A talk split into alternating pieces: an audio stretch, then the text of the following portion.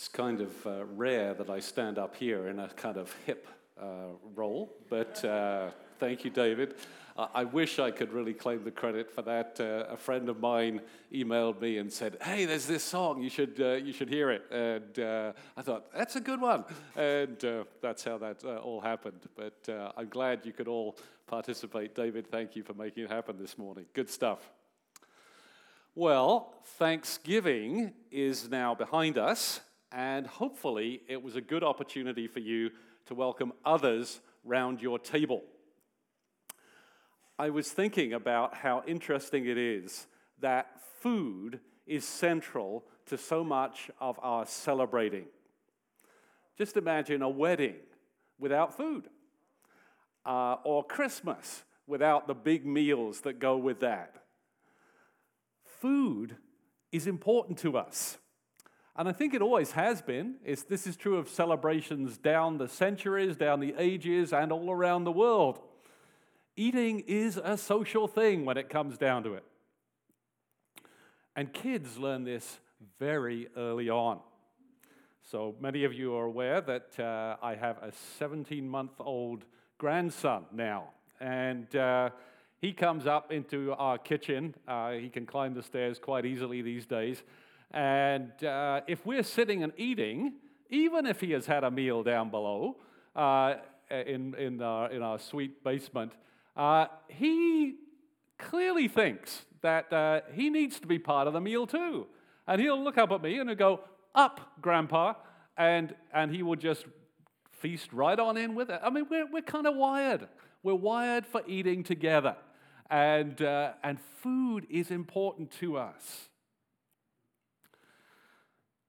So, in our current series, we're working through the Gospel of Luke, exploring the theme of Jesus, our neighbor. And we're looking to see the kinds of things he has to teach us about how to love our neighbors well. And we've already seen in the last few sermons uh, that there are a number of things, uh, including last week, where Jesus smashed across the social divides uh, of the uh, land in which he lived and, uh, and reached out and crossed the line to love the centurion who had a sick servant and uh, probably scandalized people by his willingness to even talk or communicate uh, across such a divide. This week, we're looking at what we can learn from the last part of Luke chapter 7, and I've entitled it Eating with the Neighbors. Now, we don't get a lot of context for the dinner invite that Jesus receives from Simon. Simon was a Pharisee.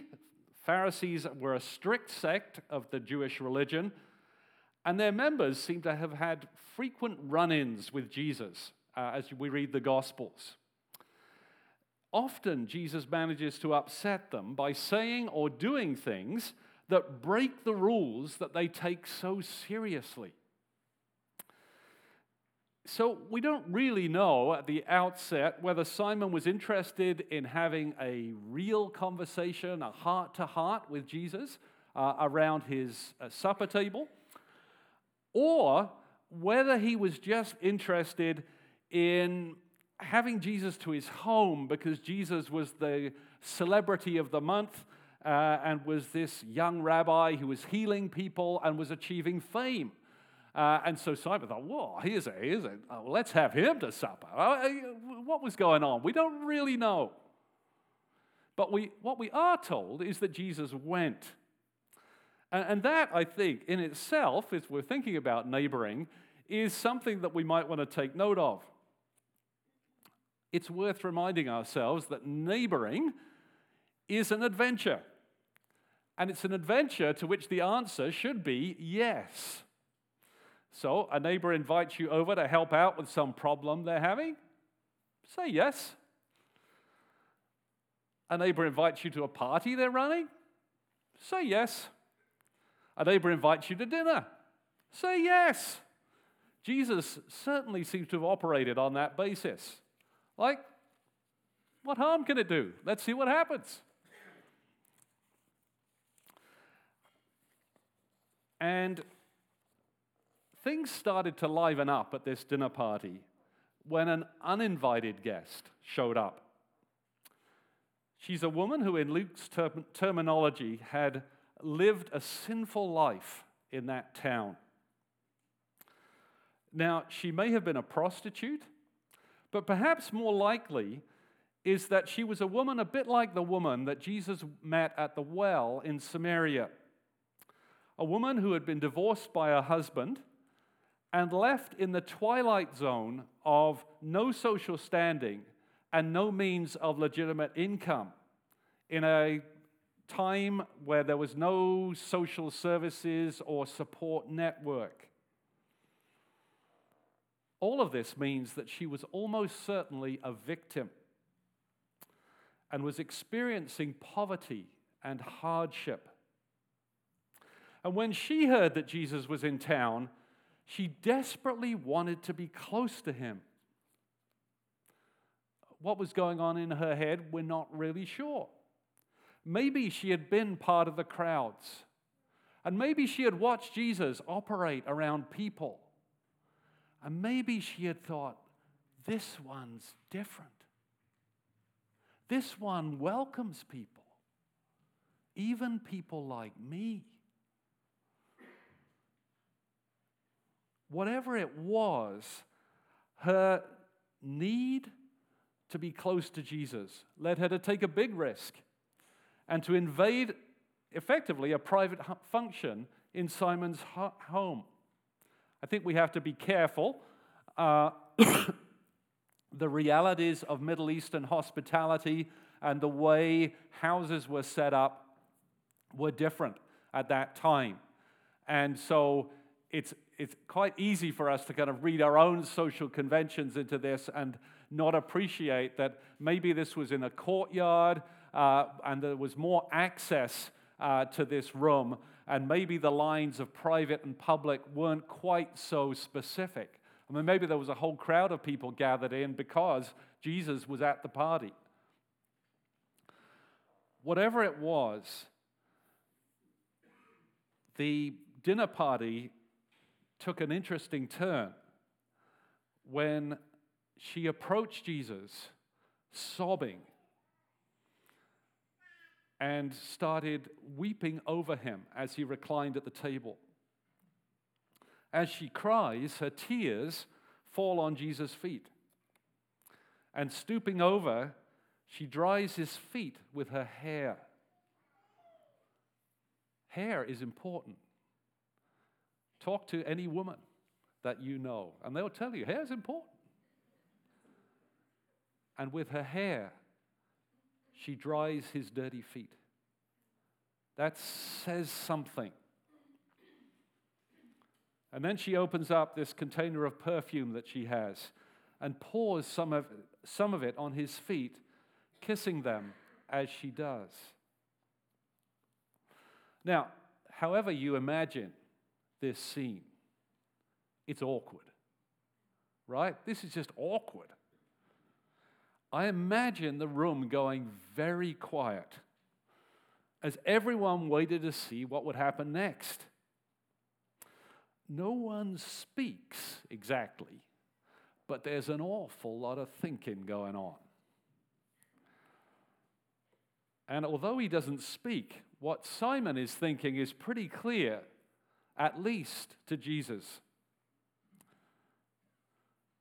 From our read of what I believe Jesus heard Simon thinking, it's pretty clear that Simon hasn't made up his mind about who Jesus is.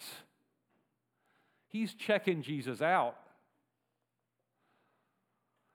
If he's a prophet, he should have figured out what kind of woman this is, thinks Simon.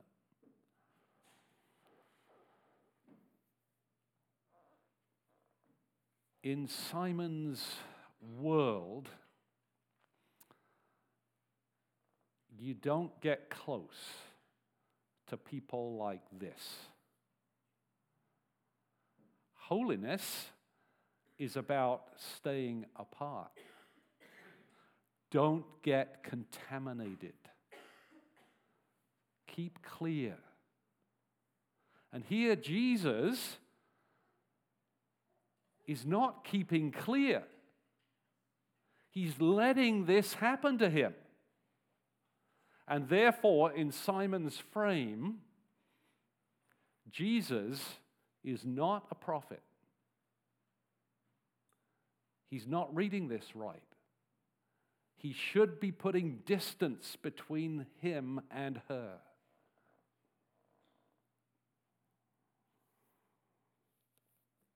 Hmm. Lots of people in our world look at the church and see the church doing exactly that. We don't want you in here. We've got it. You haven't. Don't mess with us. Is that not right?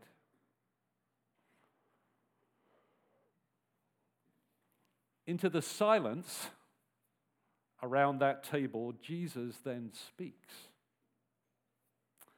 Simon, he says, I've got something to say. Speak, says Simon.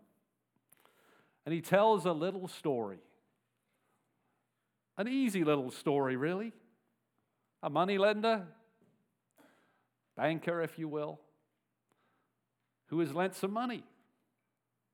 Not vast amounts, 500 denarii and 50 denarii. The only deal is neither of those who take the loans can pay up. What does the moneylender do? He forgives both. And then Jesus asks a very simple question. So, Simon, which of the two will love the moneylender the most? Well, it's kind of a no brainer, right?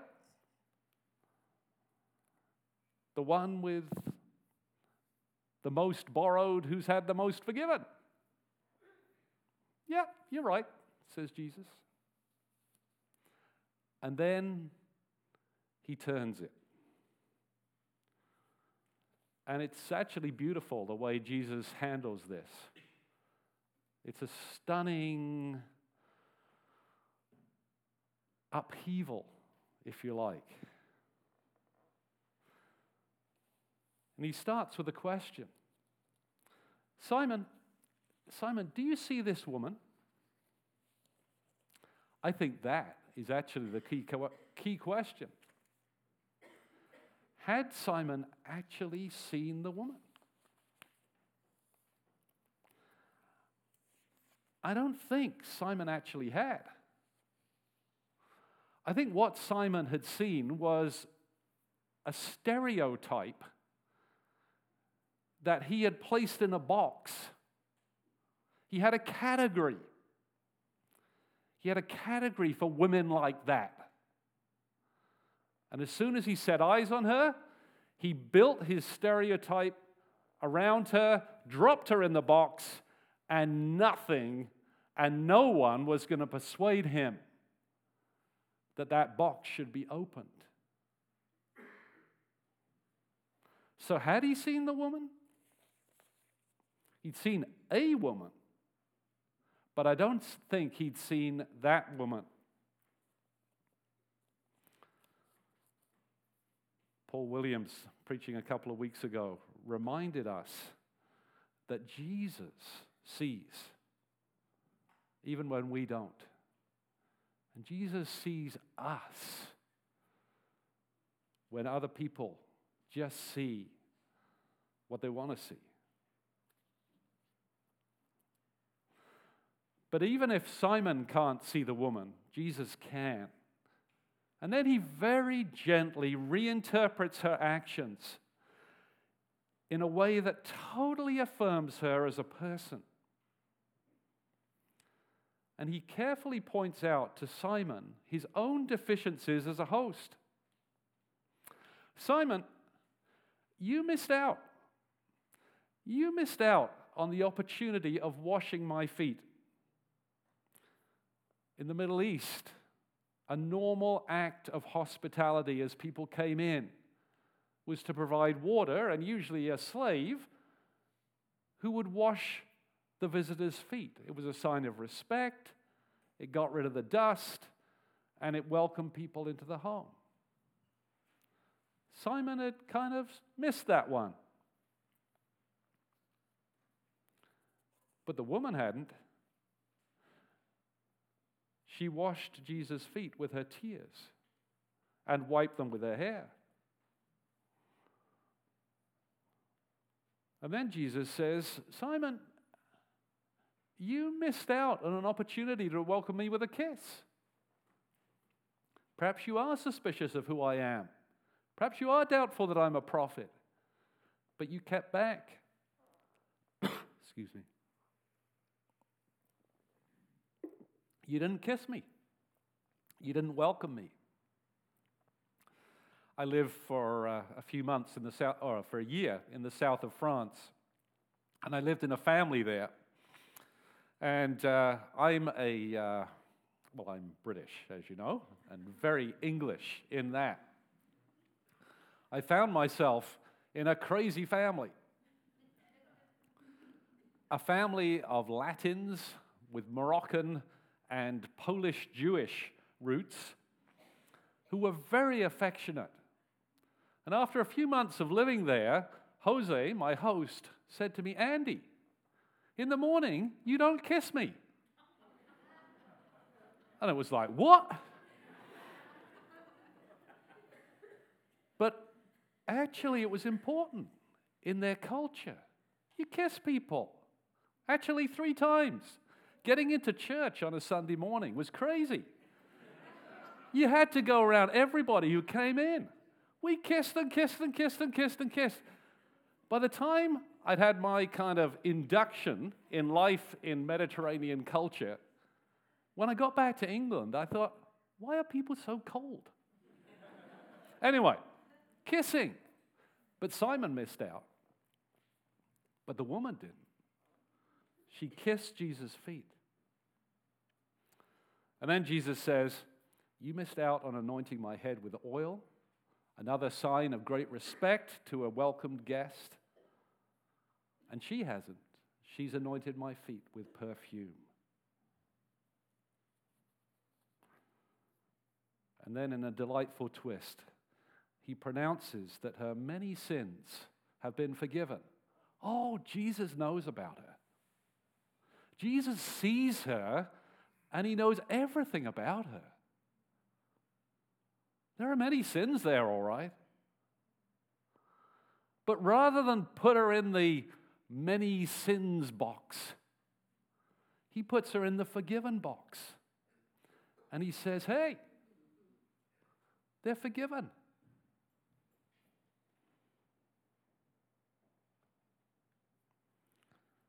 And then he says, she's forgiven much because she loved much.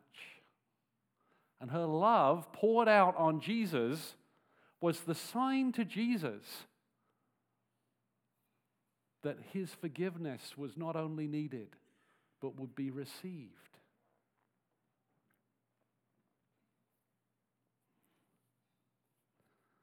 And then to Simon, he says, Those who have been forgiven little love little too. In the final part of this passage, Jesus addresses the woman directly. Your sins are forgiven.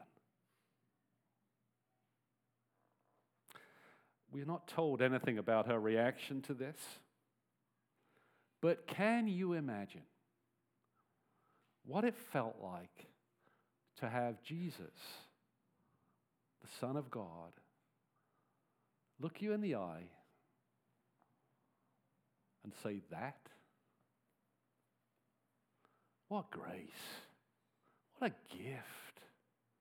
You're forgiven.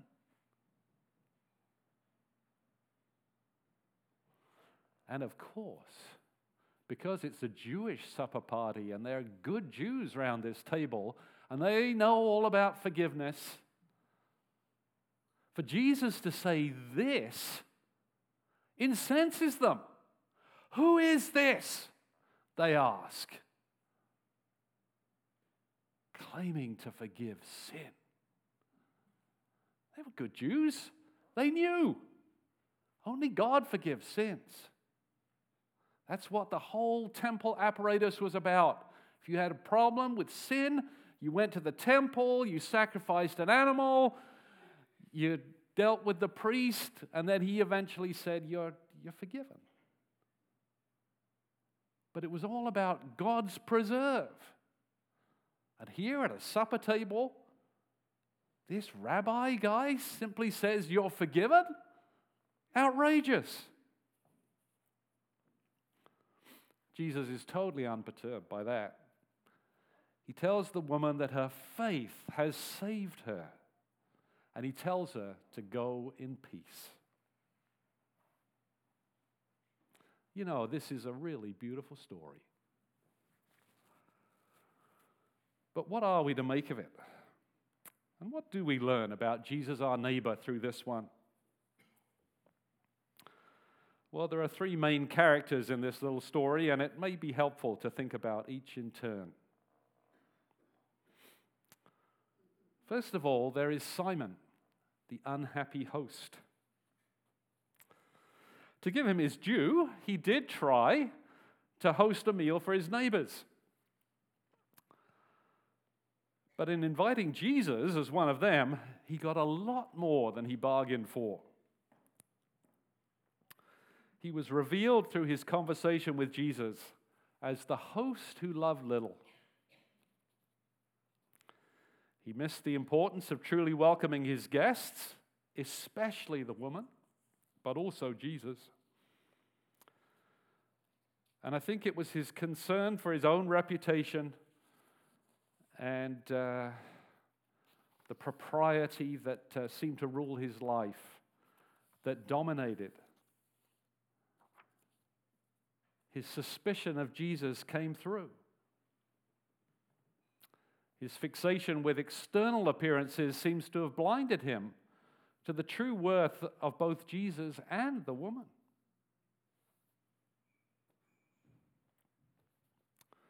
I have to admit that I have often been Simon. I find it easy to be judgmental, to slot people into categories that involve, that absolve me of responsibility to love them. It's very easy for people brought up in the church to do that. We often don't know much about life, real life. We don't know how people live or are forced to live.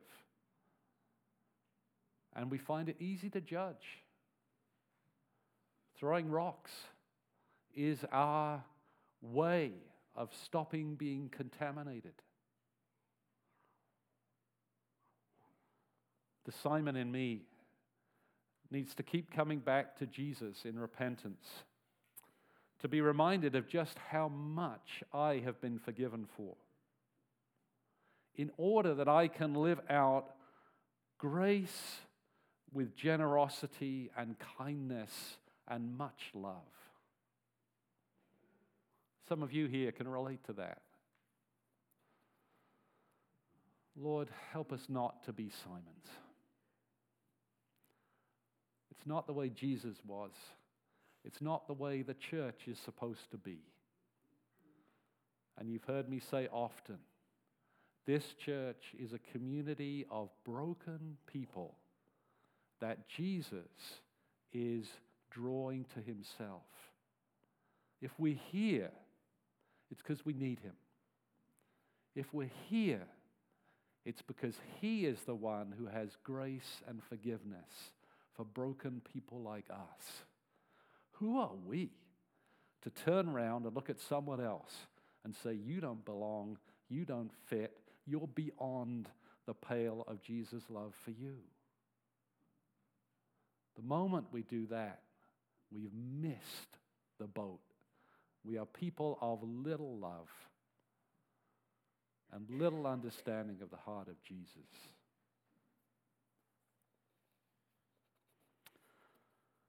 And then there's the woman. Her life was not easy, but she correctly identified Jesus as different and thought that he would be welcoming to her despite all the chaos of her life. She doesn't seem to have considered, or perhaps even known, what she wanted or needed, other than that she had to get to Jesus.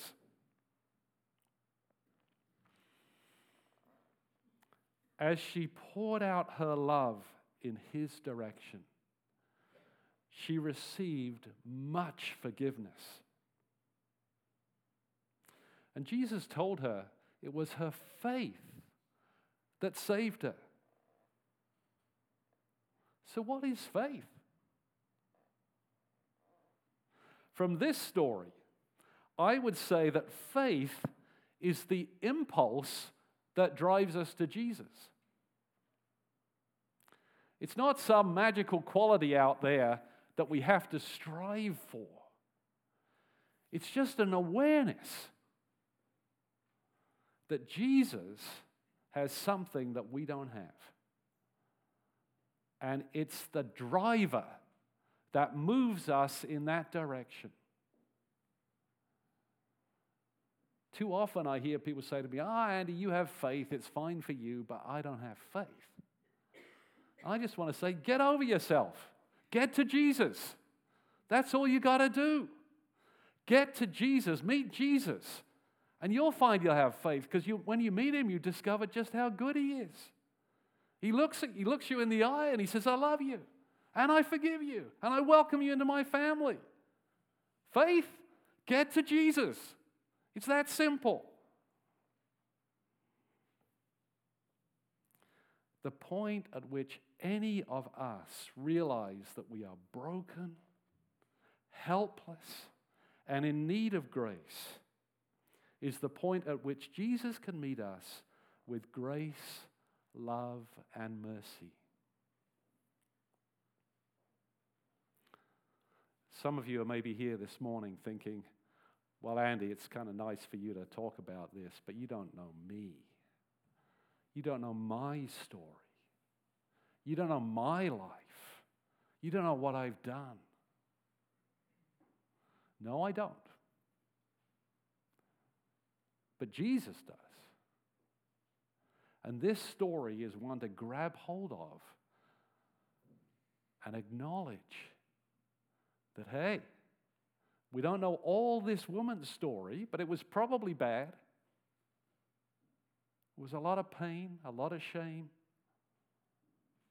And yet Jesus had no problem forgiving her.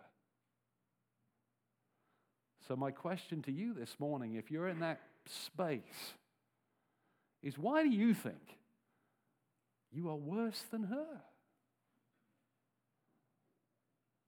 Jesus, see, Jesus is not like Simon.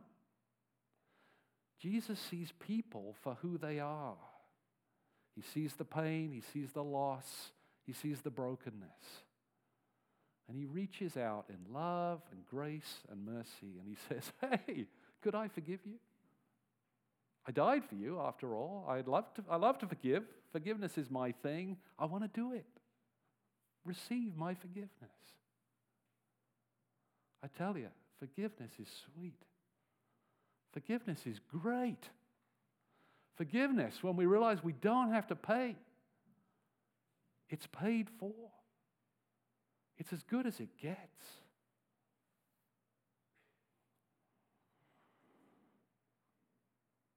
I can relate to the woman. I'm a broken person. I've received the mercy and the grace of Jesus and his forgiveness. I'm loved. I don't have to pretend that I have it all together. I'm loved. And so are you. And Jesus, well, we've seen that Jesus said yes to the adventure of neighboring. It's clear that he loved both Simon and the woman. He dared to speak plainly to both. The Apostle John tells us that while the law was given through Moses, grace and truth came through Jesus Christ. Simon got truth, but was his heart open enough to receive the grace that Jesus had for him? Or even to recognize that he had actually entertained the Son of God for supper? The woman received grace and the deep truth of her own forgiveness. Jesus models for us the ability to love people, to get close to them, into those deep heart areas where the real issues are laid bare. And the grace of God can actually be found. Let's pray together. Lord Jesus, thank you so much for coming. Thank you for plunging into the mess of our humanity and for taking the time to speak truth to the Simons in us and also to the woman in us. Lord Jesus, we come here humbly this morning, not as those who have it all together, but as those who need you. Lord, would we all hear your voice speaking to us forgiveness? Forgiveness for all the times we've blown it like Simon, and for all the times we've blown it like the woman. Would you, in your mercy, reassure us of your love and grace today? And would you change our hearts so that we can live out your grace to our neighbors too? We pray in Jesus' name. Amen.